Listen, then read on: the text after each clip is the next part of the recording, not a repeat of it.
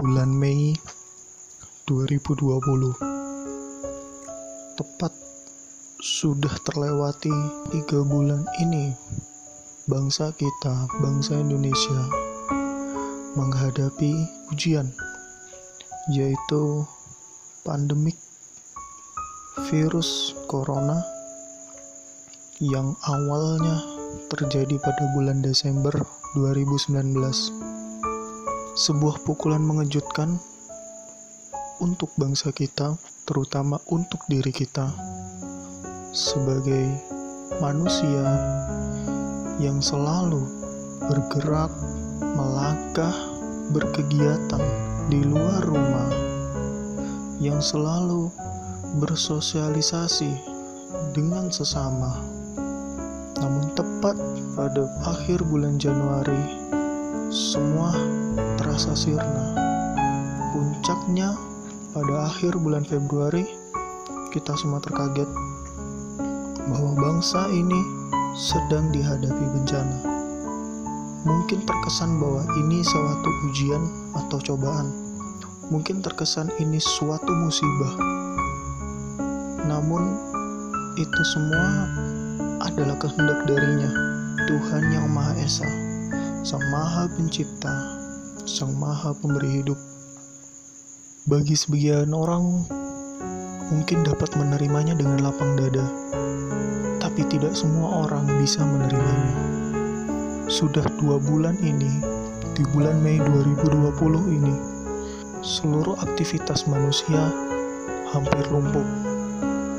Banyak orang yang berkeluh kesah karena melakukan kegiatan di dalam rumah pergerakan terbatasi, aktivitas terbatasi. Banyak yang mengeluh karena tidak adanya pendapatan, banyak yang mengeluh karena tidak mampunya mereka untuk menghadapi pandemik ini. Kita tahu bahwa semua ini memang sudah takdirnya, semua ini memang sudah jalannya. Bagi sebagian umat Muslim, ini merupakan cobaan yang berat karena pandemik ini bertepatan pada saat bulan Ramadan. Bagi umat agama Kristen pun juga sama. Tidak hanya umat Islam, tidak hanya umat Kristen, tidak hanya umat Hindu. Semua merata. Maka dari sini bisa kita katakan bahwa pandemik ini tidak serta-merta memilih orang yang akan terinfeksi. Penyakit ini tidak serta-merta tertuju pada satu umat atau satu pihak. Dan dari sini kita bisa mengerti bahwa Tuhan itu maha adil. Banyak hikmah yang bisa kita ambil dari kejadian ini. Banyak hal yang bisa kita pelajari dari kejadian ini. Teruntuk diri sendiri. Patutnya kita menyadari bahwa adanya kejadian seperti ini. Harusnya kita menjadikan ini sebagai evaluasi diri. Apa saja yang telah kita lakukan agar ke depannya kita tahu bahwa tidak selamanya apa yang terlihat manis di depan itu akan terasa pahit di belakang. Pun juga sebaliknya, apa yang pahit di depan akan terasa manis di belakang. Sudah cukup bagi kita melihat kondisi di lingkungan kita, melihat kondisi di negara kita, melihat kondisi di seluruh dunia ini dengan bersedih hati. Sudah cukup. Saatnya kita menyadari bahwa segala sesuatu harus dibangun kembali, harus dilanjutkan kembali tanpa perlu berhenti. Sejenak, mari kita renungkan mari kita pikirkan kembali apa yang ada dalam diri kita, apa yang ada di dalam hati nurani kita, akal pikiran kita, potensi dalam diri kita, apakah itu? Mungkin biasanya kalau di pagi hari bangun pagi menikmati secangkir teh, dengan bercengkrama bersama keluarga, atau mungkin menikmati secangkir teh, atau secangkir kopi, secangkir susu dengan diiringi canda tawa keluarga.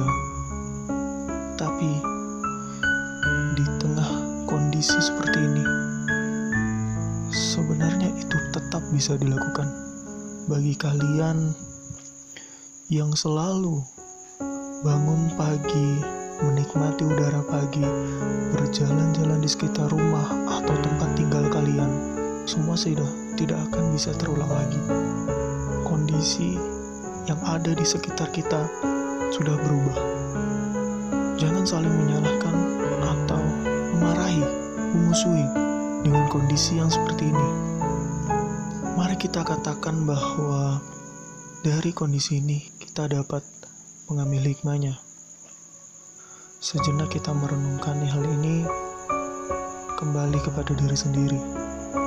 Kondisi seperti ini bisa juga dimanfaatkan untuk menggali potensi diri, untuk menggali apa yang mampu kita lakukan terhadap diri ini.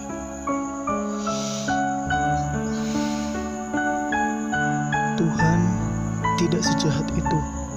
Semua ada hikmahnya, semua ada maknanya. Lihat dirimu sendiri, lihat dalam batinmu sendiri. Sudahkah kamu berterima kasih terhadap dirimu sendiri yang telah berjuang dari sejak kamu lahir, memasuki bangku sekolah, kerja, meniti karir, hingga pada posisimu yang saat ini telah kamu raih? Namun tiba-tiba saja itu sirna. Jangan melihat bahwa semua yang telah kamu raih itu sirna, namun lihatlah dirimu, berkacalah. Sudahkah kamu berterima kasih kepada dirimu? Sudahkah kamu mengerti, memahami bahwa dirimu telah berjuang hingga saat ini? Tidak mudah, bahkan jika kita mengingat saat-saat ketika kita berada di titik terbawah hidup kita.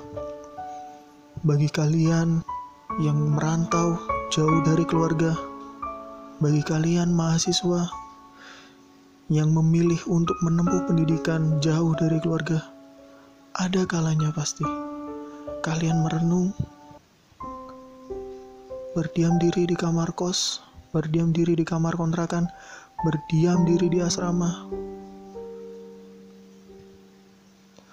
dengan kondisi yang serba kekurangan, namun dilema, takut memberi kabar kepada orang rumah, memberi kabar kepada orang tua bahwa aku lapar. Namun lihatlah dirimu sekarang. Kamu berada di atas.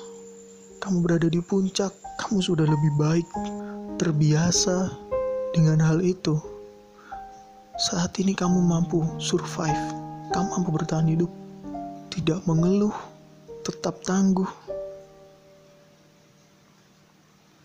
Bagi kalian, para pekerja yang jauh dari keluarga, jauh dari rumah, meninggalkan orang tua, meninggalkan kerabat, anak, istri, lihat dirimu sekarang. Kamu mampu Berterima kasihlah kepada dirimu, berterima kasihlah kepada batinmu, pada pikiranmu.